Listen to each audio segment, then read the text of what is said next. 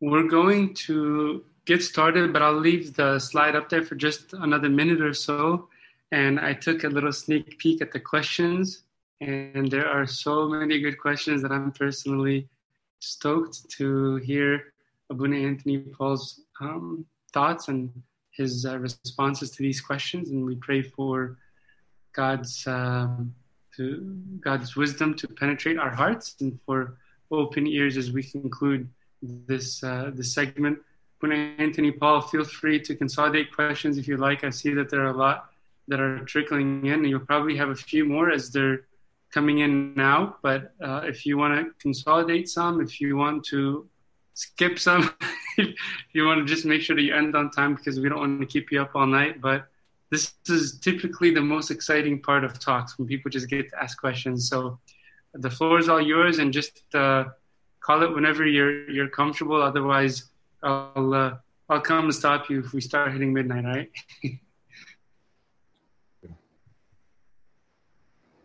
Okay.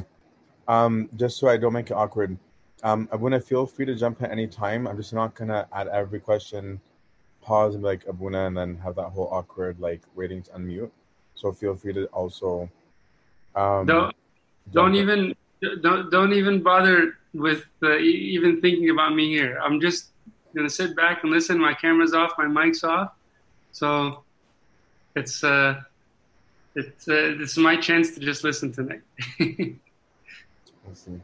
Um, I'll go in order of what I'm seeing. I see that some of you guys have upvoted some um, as well. Sorry, I have congestion today. I'm not picking my nose.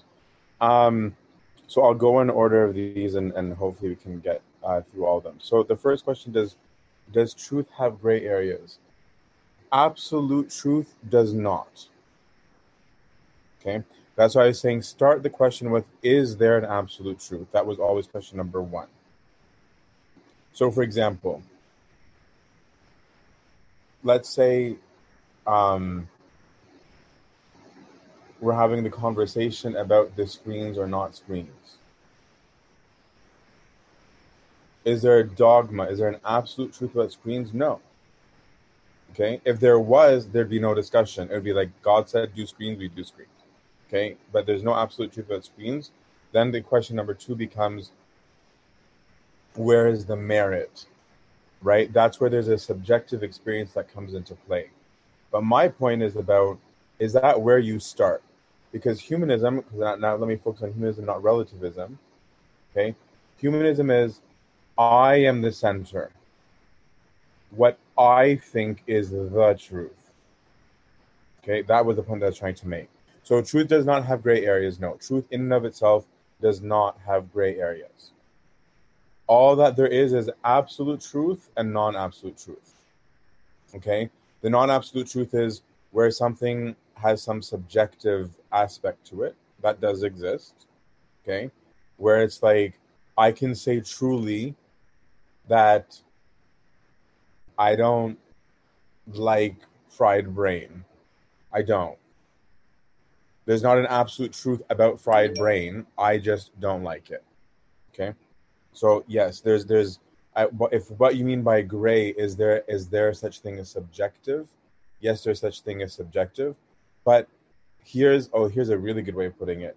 Humanism is deifying subjective truth to being absolute truth, and that's what's wrong. I hope that helped. Um, feel free, guys, to, to have follow ups after, but just make sure you upvote them so that I can find them um, if they've been um, related to something. Okay. We're always told not to judge. It's not our job to judge sin. So I'm confused now. Should we judge what is right or wrong? No. So you were always taught not to judge people because you shouldn't. You were definitely taught to judge right and wrong all the time. Their whole life we've grown up with this is right or this is wrong. That's a judgment if you have kids, do you not tell your kids that's right or that's wrong? Have you never said to someone, I think that's wrong? Even the Bible says, when you have aught against your brother, bring him to the church and judge. It doesn't say bring him to the church that we can call this person a good person or a bad person. It's saying let someone judge what is the right thing to do. Not let them bring to the church to say, let the church say who is a good person or a bad person So yeah, you shouldn't judge people. The problem is when we when we just have these one-liners, which happens a lot culturally, we we lose the meaning. Right? So actually we even say in liturgy, rightly dividing the word of truth. That's about judgment. Somebody discerning what's the right or wrong thing to do. And I would say secularly says so as well, because secularly, like I said, we we have laws, right, which is already judging actions. I actually think that the law takes it further judge people, um, and also that um, secularly, many non Christians tell you what you're supposed to think. And have you not ever had like many? I met so many Christians say, "I'm afraid of having this view because I'll be called a bigot or racist or this or that or anti-women or anti-this um, because of it." So actually, the world is judging people. We're supposed to be discerning actions so that we don't do them. Um, but what the church is also not saying is to walk around telling people how wrong they are. You should only speak when it's your duty to speak. Which relates to actually the next question. So how about I look at that one first? Um, how can I achieve the humility or self-emptying, as you put it, that's necessary to eliminate my own biases, views, narratives? By starting with absolute truth. When you bow yourself to truth, you're not the focal point anymore you're not a humanist anymore. When you are the focal point, you're a humanist. So, for example, I prefer one thing or another. Okay, so for example, in the screen debate, I'm I'm more of a non-screener. The difference is that I no longer believe that I'm absolutely right. That's just my personal view. So now I come into a church, and I'm just saying to, to for your question of like, how are how can I what does this look like? Okay. So I'm in there and I have a view. Okay, am I invited to give my view? If I'm not invited, then the self emptying becomes why do I feel the need to assert myself? Let me empty myself of my will and my desires because there's no absolute here. That would not be okay if there's an absolute truth. So let's say Abuna came in one Sunday and said, "Hey, like if this if this concept of Trinity is a little bit tough for you, no problem. Like don't worry about it. It's not you don't have to believe in it. That's that that has a dogmatic element. No, that's not okay. But if it's a screen thing, it's just like okay, let them have their way. Let them have their way. But that gets into a whole bunch of other topics of spirituality. But that's what it would look like to self empty is to say, who cares what I think? Who cares what I feel? If I wasn't asked, then I don't need um, to say, and I don't need to agree um, or disagree out loud. Um,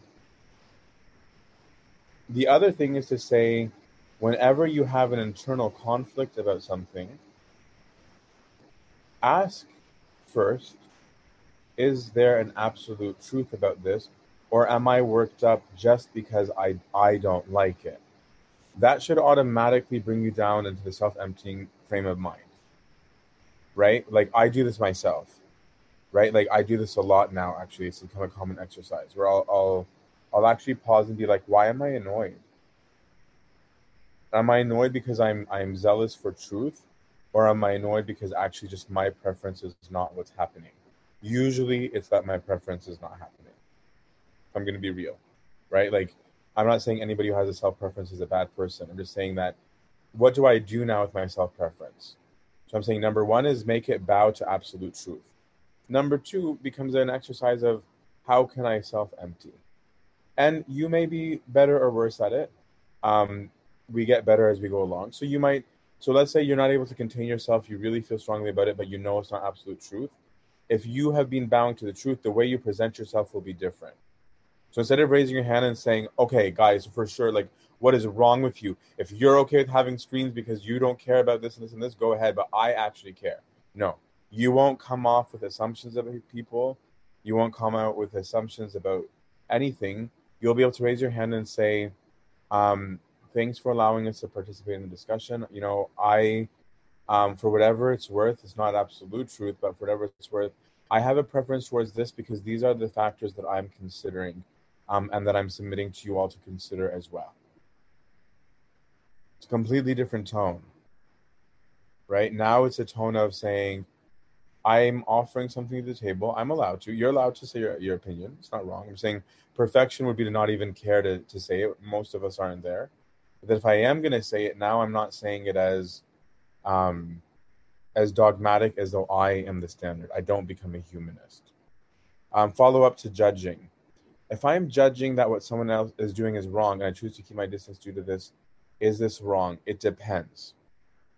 Okay, so here's an analogy that I really, really like to use for that because it, I think it helps put everything into context. Okay, judging versus noticing what to do about it, etc. So, in the spiritual world, we consider sin disease. Okay, so as Abuna said, I'm a former pharmacist, um, still a pharmacy at heart. Now, if a patient comes in on a wheelchair, I'm not judging a patient. I'm not judging the person if I've observed that this person has a handicap. It's just a fact. Okay? In the same way that I might know that somebody has lied, it's a fact. Okay? Now, noticing that's not a sin. Looking for it, that's a sin, right? Trying to find people's wrongs, that's a sin. But if I've just noticed, uh, there's no sin in that. So I notice that this person is in a wheelchair. I notice that this person says something that's not true. I'm not assessing them. I'm not assessing their motives. I'm not assessing their minds. I'm not saying, you know why? Because he's a liar. Or, oh, yeah, yeah, yeah, he's trying to manipulate me. No, these are all judgments of people, assessments of situations. These go beyond, as opposed to saying very objectively, this occurred, nothing more. Okay? So there's that first part. Now, let's say spiritually I'm in a room, and I'm just going to use a health analogy, but I mean sin. I'm in a room now where there's somebody on a wheelchair. Okay. And then if I'm going to be really honest, I'm going to discover that, okay, yeah, that, that, that person over there is, is, is on a wheelchair because that person can't walk. But actually, I have a paralyzed left arm. I'm diseased too. Right? I should actually be more concentrating on being self aware of what I have an issue with. And some other person in the room is like, has both arms working, but um, is super short. Okay. God is saying, I'm just making up something, but like, can you guys hang up this picture between the three of you? Work together with your strengths and weaknesses to hang up this picture. Okay. So maybe I'm gonna like use my good arm to hand the picture to the short person, and maybe the short person is going to have to lean on the the wheelchair that the person. I'm, I'm, I'm, I'm just using an example. Okay, so that's what we're called to do: is to work together in love, and to not sit there pointing out what everybody else is doing wrong, but to just say, um, "How do we get this done?" Now, to your question, because I haven't forgotten it, the keeping your distance. The keeping your distance in this analogy is like what happens if the person on the wheelchair starts tripping and is going around in circles in a tiny room with an electric wheelchair? So she's she or he is going at high speeds okay in a way that like he or she's going to knock someone out. It is not wrong for me to say if i were perfect i'd be okay dying. I'm not but but because I don't have the gift, not because that moron is dancing around in a chair. I don't have the gift of stopping that wheelchair. So I'm stepping out for safety. But here's the difference, Bad. Now you're not saying I'm keeping my distance because that person is wrong. It's saying because I I lack the ability to love in that way. It is my weakness that prevents me from being able to be in there, not not the other person's badness. That's the difference. I hope that that um, that that helps. Um, sorry, I'm just going through them like to not re-answer the same one. Uh, okay, we did that one. We did that one. We did that and that one. Um, how can we not be discouraged when everything around us seems to be opposing good? Society, friends, media, all seem to oppose Christ. How can we stay firm, pure? Yeah, I, I, I feel yeah. Like to be honest with you, I think we're all struggling with this, and we're better at it on some days and less good at it on other days. I think it's the most helpful is by actively looking for good. I think that's something we don't really do much anymore. We're very quick. Bad news sells, right? Like like like it gets better ratings, right? So everybody likes a bad story, right? Like you're not gonna get like good news of like like guess what? Farmers have made record levels of of crops. No one cares. Whereas farmers like being torched because of some mob, that's news. So part of it is that we should look for the good. Look for where we saw virtue. Look for good in everybody, Christian and non-Christian. Look for good in your day. Look for good. That's why St. Paul says, whatsoever things are true, whatsoever things are pure, whatsoever things um, are lovely, um, whatsoever things are pure, uh, of good report, worthy of praise, he says, right? Think on these things. So number one is look for good. And I'd say number two is be the good. And I don't mean to be cliche there. Right? We live in a world where like, oh man, people are lonely. Outreach people.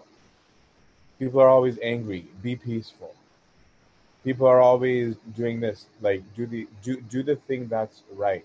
Because good brings out more good in people. Right? Think of yourself, okay? Let's say you're in the middle of this conversation and you're you're you're stating an opinion and you're telling something that happened today. Imagine somebody comes up to you with sincerity, not being fake, and says, Wow, you're a very patient person.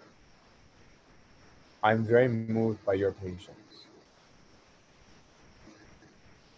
Would that not make you happy? Right? Like on some level that someone noticed that you might not even have noticed about yourself. What is the effect that it's going to have on you? I can almost guarantee you, you're going to want to keep proving to people that you are patient because someone told you you were. That's a great effect, right? So do it to others, right? Note the good in others, especially like those that most people don't, and especially those immediately around you, because I think we tend not to do it much with our families. Right? Like like i remember when i was a kid and dad would talk about how he lost his dad when he was 16 i'm not gonna lie like it got old really fast. I'm like yeah yeah yeah i know. You raised yourself. It was brutal. Your brothers and sisters weren't there like whatever. Like i've made my own narrative of what it is and it's just okay whenever he's done. Right? Whereas now it's like wow. I wonder what that would be like to live from the age of 16 on that's more than half my life now without a father.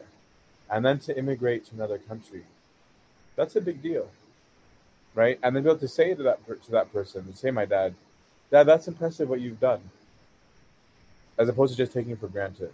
Be be kind. Look for those good. Say the good to others, um, and not only um, will it help them, but it will change your mood to your question, right? Of saying, like, how do I not be discouraged, you will find yourself naturally not discouraged because you are living in the good. That's what the Desert Fathers teach anyway. Filled with good, there'll be no room for the bad. Um, what's the difference between humility and being a pushover?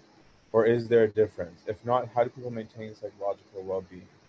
Um, the difference between humility and being a pushover is choice. A pushover is a pushover because he or she is unable to say no to a particular situation. Humility is that you had the option to say or do whatever you wanted and elected not to. Real humility isn't even that. Like, what real humility is is self knowledge. So this this the comparison is actually not a not actually the most accurate one. Um, I think you're saying it because the public perception of humility is wrong, objectively. The public perception of humility is I am quiet, I don't possess an opinion, I don't speak, I think I'm bad. I have called myself a sinner. That's not humility. Humility, from the Desert Fathers, is simply self knowledge. It's a real awareness of who one is relative to the absolute. It's to stand in the mirror, and the mirror is God because you're in the image and likeness of God. So a humble person is aware of, oh, I have this deformity. And a humble person might also be aware of, but I've got a strong right arm. Because they will recognize that the source of truth is not themselves. Again, moving perfectly with this topic that we're saying. And so a humble person actually knows when to speak. Because sometimes a humble person must speak.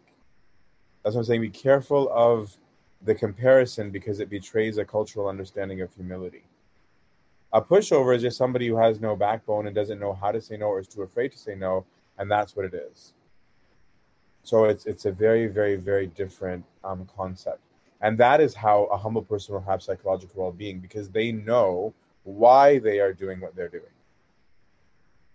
They're not looking at themselves as some inferior bad thing to anyone, even to God because if they know who they are, they know that they're prized and, and, and loved by God too. That just because they have a deformity does not mean that God loves them less. So their their meaning doesn't come from within themselves. A person whose meaning comes from themselves or others is going to struggle with either being a pushover or being egotistical. One who is humble will not struggle with either because they already know who they are. Um, these are deep questions. Um, how do you stand firm in your faith and beliefs without seeming mean and inconsiderate? Um, I would say that to ask this suggests that that having faith and beliefs means being mean and considerate. Why is it? Why is it that we think that that's what it means? Or would you be like, that's their personal view? So many of these people are willing to give their opinions without even being asked, to be quite honest.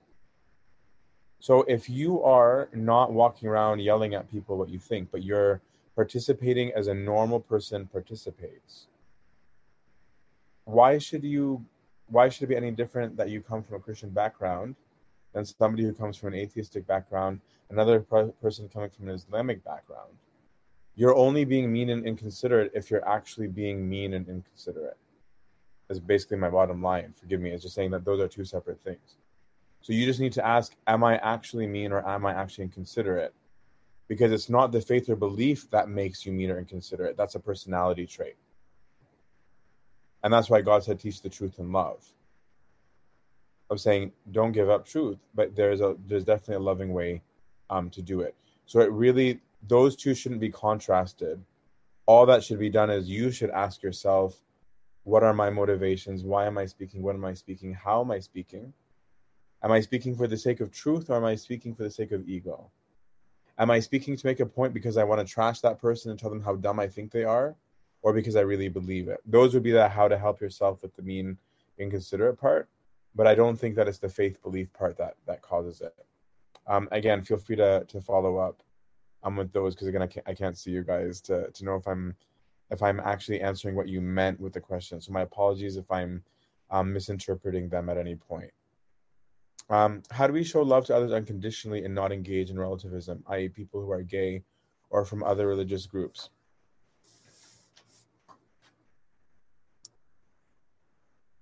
Once again, those aren't mutually exclusive. Do you think a parent loves their kid less when they're being sneaky? Do you think a parent loves their kid less if their kid cussed? Does a parent love their kid less if they do anything wrong? They don't love less. The decisions that a child makes can affect the quality of the relationship or the nature not the nature of the relationship the um the mood of the relationship Um, it can affect the outcomes of, of, of, certain things, okay? But it does not affect um, the relationship itself. Okay? So, why am I saying that? Because if I know why I believe what I believe and I'm not out there to be a jerk to everybody, people will see that. Okay? So I had a I had a technician who was who was gay. Um who is gay, not was gay. Um and everyone was kind of beating around the bush about it um, for a while, and like until I laughed, I'm like, can we just like address the elephant in the room? Like, are you all trying to tell me that so and so is gay? I know. I'm like, you knew the whole time. I'm like, yeah. What difference does that make in our operating of work? Do I have beliefs about it? Sure, I do. So does he. So do all of you. We all have beliefs about this issue. So, what's the big deal? Right? As long as no one's coming in here saying you're not allowed to work here because of this, or I'm going to treat you badly because of this, I'm not going to do that. My gospel doesn't ask me to do that. And we got along great. And actually, like, even after ordination, I just recently, someone was like, so and so wants um, to catch up with you. And that made me so happy, right? So, but at no point was what I believed like not not clear and yet we got along great because and i'm not using me as a as a good example i'm just simply trying to say i live in the same world as you i really do get it i was really in in, in such situations. Um and so i don't have to to be nice pretend that i agree that's relativism right? It's me saying i have a view and i also don't need to go out of my way to tell somebody my view when i wasn't asked right? So assuming that that's where the humility comes in of knowing my place, knowing myself. Is it my role to speak? If it's not my actual role to speak, then I don't need to speak. So I bow to the truth. Now, someone asking my opinion, this is my view, this is my belief. If they get mad at you, you can say very calmly, I'm not sure why you are upset with me. I thought we lived in a country where we're allowed various beliefs. In addition to this, you asked me my belief. Why are you upset that I answered you? Or are what you're trying to tell me is I'm not allowed to have my view? If so, who's being mean here? I told you my belief and I never said it out loud and I never treated this person differently and I never told them that they were a bad person. I never did any of the above. But actually, when I gave my belief and my conviction, you're upset with me. Loving others means treating every human being like Christ. It's to give to everybody, no matter who they are Samaritan, Gentile, Jew, all of the above. Okay? So if I'm living that way, um, then I'm good to go. People can say whatever they want, but I'm not, it's not okay to say we're all saying the same thing. We're not saying the same thing and there's no reason to pretend that we're saying the same thing. That's a lie. Okay, we're not. We're not. Um, how can we speak on truth with discernment without virtue signaling? By appealing to absolute truth. So let's differentiate two scenarios. If you're among other Christians, then we already we already have an agreement on absolute. Okay, so then there won't be any um, virtue signaling um, going on there. Okay?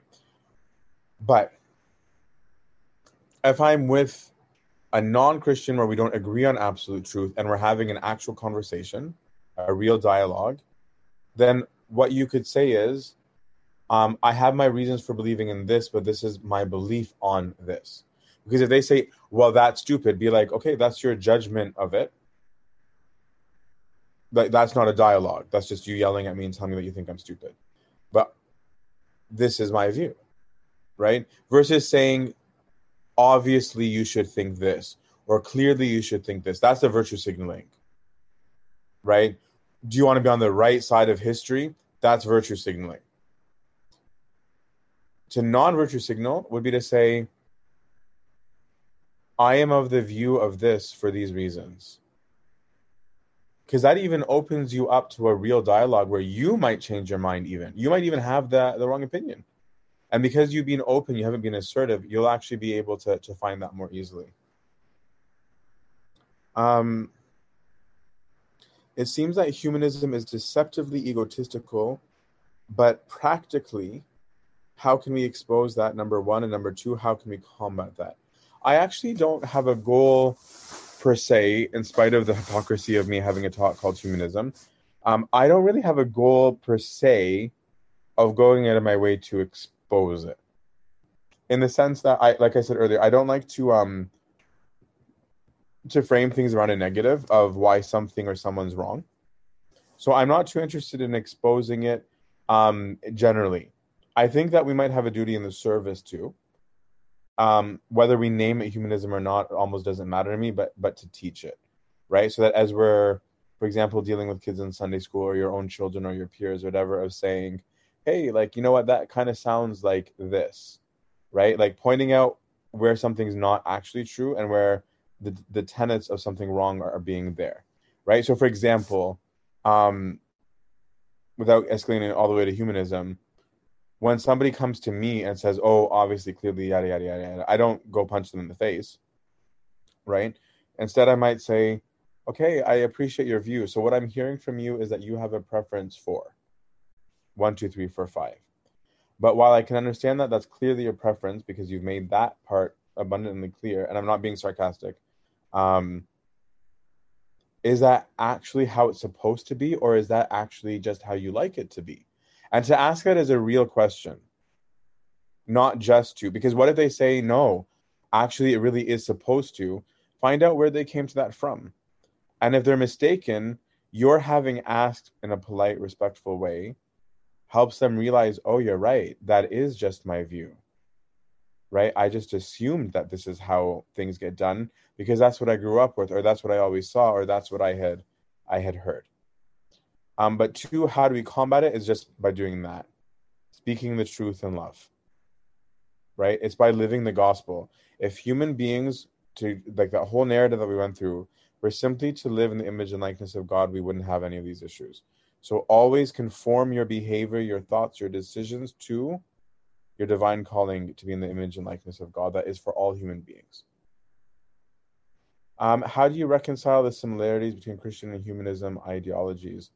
I don't think they're very similar, but there's either even what's similar is irrelevant. It's irrelevant because they're they're based on two completely different things. Right? It's to me this question is almost like saying how do you reconcile insect flying with bird flying? They're two different kinds of flight. Um, and in fact, I wouldn't even bother trying to reconcile because humanism is based on nothing by their own proclamation, not by my self righteous judgment of them. By their own proclamation is just based on whoever. So there's nothing to reconcile. They are fundamentally two different things completely. So where there are any kind of similarities, it's not really in the ideology. It might be an agreement on a particular opinion about something, but that's it. Because the foundation of humanism is there is no such thing as absolute. There is no God. The foundation of Christianity is everything only makes sense only because there is a God. So there is nothing to reconcile. They are standing on complete polar opposite um, spectrums. Um, what's the difference between having the humility to listen and be silent, as opposed to living indifferently um, uh, or or carelessly? Um,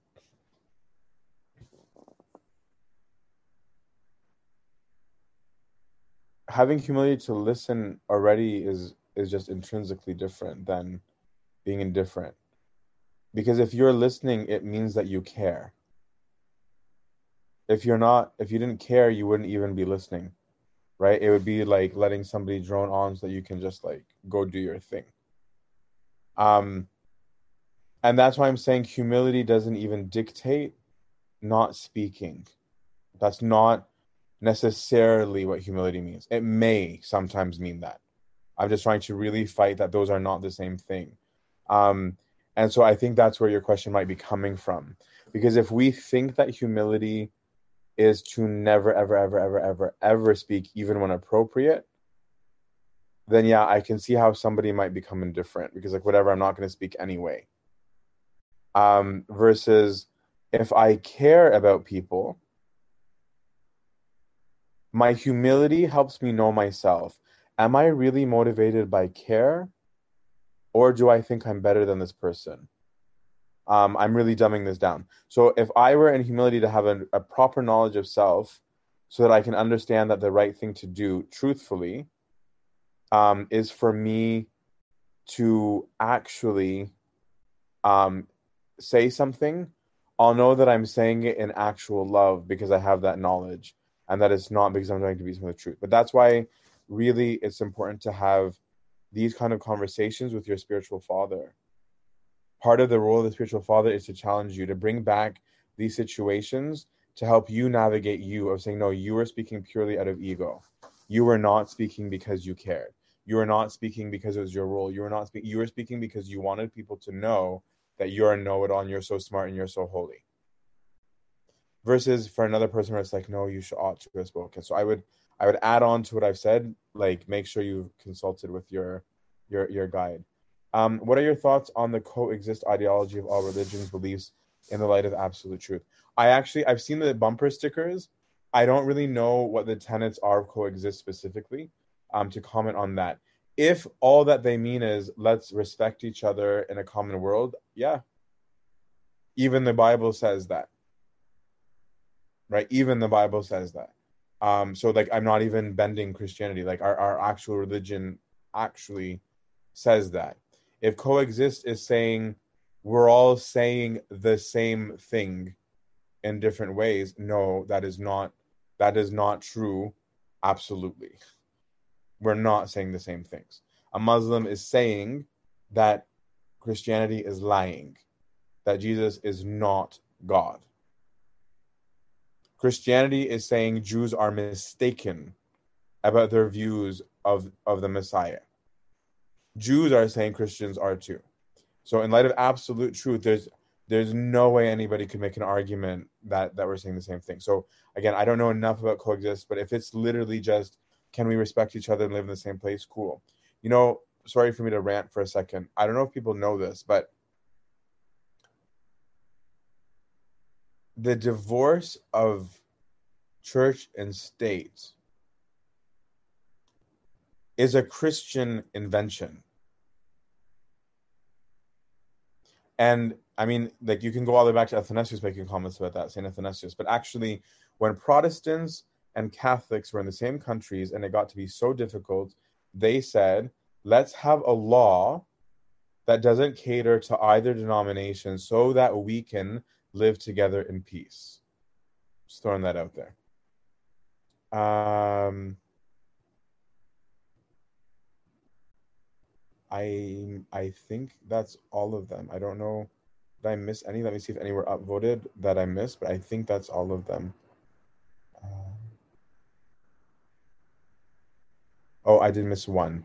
What is the line between enforcing justice and forgiving sins of sinners given Christ's commandment forgive seven times 70? Yes. That's a really, really good question. And I think it's a question that is not being asked, to, to be honest with you, these days. I think people are assuming an answer to that and working from the assumption of their their answer of that. Um, I don't want to give a really, really, really long answer because I, I could. I think it's its own topic because that relates to social justice. But is that the Lord calls us Note that my starting point is the Lord. Let's refer to absolute truth, not a personal opinion. Okay? Um, the Lord clearly tells us to seek justice for others. Okay? So, we have a duty to one another. What does that look like? How does that get done? That's its own conversation. Okay? That has a whole bunch of, of factors in terms of, of how to do that. Self justice, however, is what the Lord says don't do. Saying, don't take justice into your own hands. For forgiveness, the forgiveness is a matter for God and the persons involved in something. Right? So, for example, imagine how ridiculous it would sound if you got in a fight with your mom and your next door neighbor came over and said, I forgive you. You'd be like, like what is that to you? Um, to be fair, on on some spiritual level, there is truth to that. Okay, like there there is truth to that, but I'm not going there. I'm trying to get at is I want to be careful that I'm not speaking the language of forgiveness where it doesn't apply to me or justice where it doesn't apply to me. And so it has to start off by looking at what that is and then looking at where there's an absolute truth. Okay, so I don't want to get into all that's happening with the sexual um, uh, abuse that happened to that person, which was which was tragic.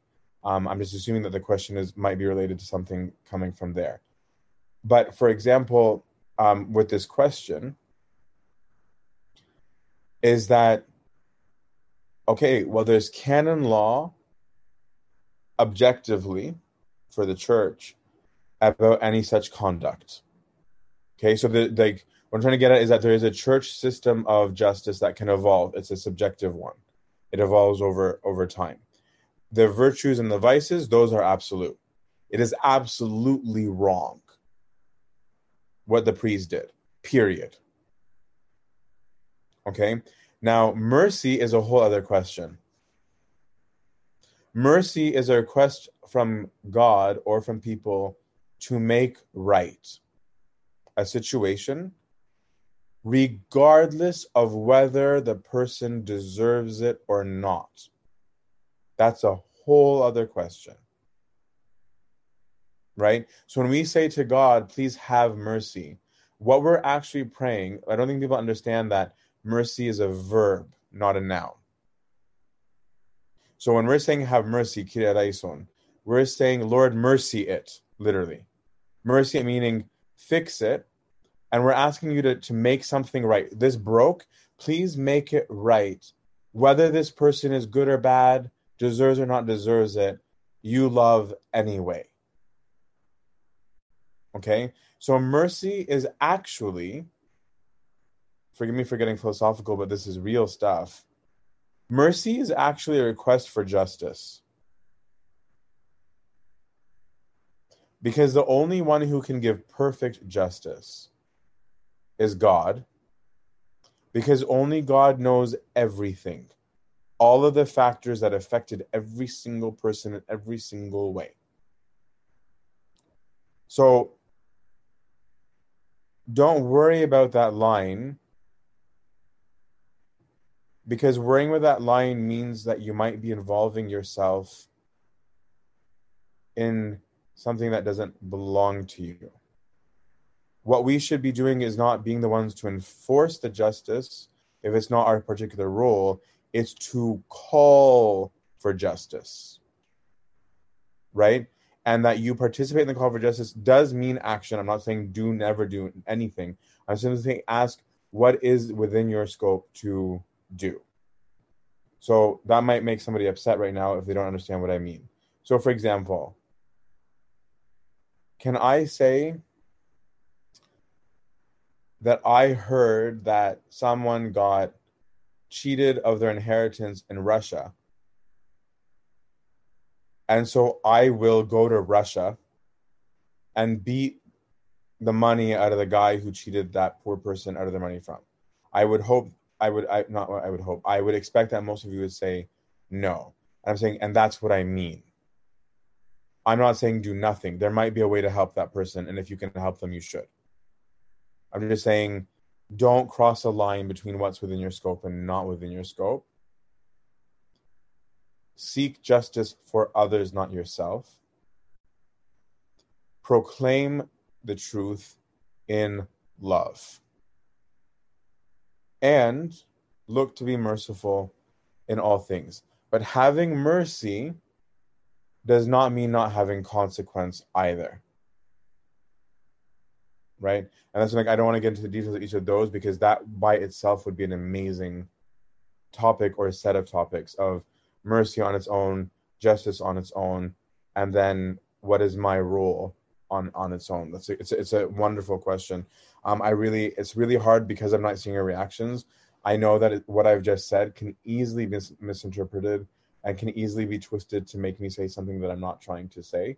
Um, so I, I'm I'm um, believing that you guys are giving me the benefit of the doubt that I'm also not trying to say wave injustice or wrongs under the rug. I'm not I'm not saying that at all. Um, but I think that was actually, unless there's a new one, I think that was um, actually the last one. And we finished right on time. Sig buzz. All right, that's perfect. Thank you so much, Abuna. So before you turn your camera off, just hang on a moment so that you can uh, conclude us in prayer and absolve us before we go. But before you do, thank you a million, and uh, we, uh, we we are indebted for your time and your effort. I didn't really do anything, but thanks, Abuna. Um, Abuna's a, a big talker, but you guys have a priest who's a a big deal. Um, let's pray. In the name of the Father, Son, and the Holy Spirit, one God, Amen. We ask you, Lord, to hear us intercessions and prayers of Holy Mother Theotokos, Saint Mary, the great Abba Antony, Saint Pope Cornelius, and Saint Mina, and we pray with all thanksgiving. Our Father, who art in heaven, hallowed be thy name. Thy kingdom come, thy will be done, on earth as it is in heaven. Give us this day our daily bread. Forgive us our trespasses, as we forgive those who trespass against us. Lead us not into temptation. Deliver us from the evil one in Christ Jesus our Lord. For thine is the kingdom, the power, and glory forever and ever. Amen. Love of God the Father, grace from the God and Son, the kingdom of the Holy Spirit through all. Go in peace. The peace of the Lord be with you all.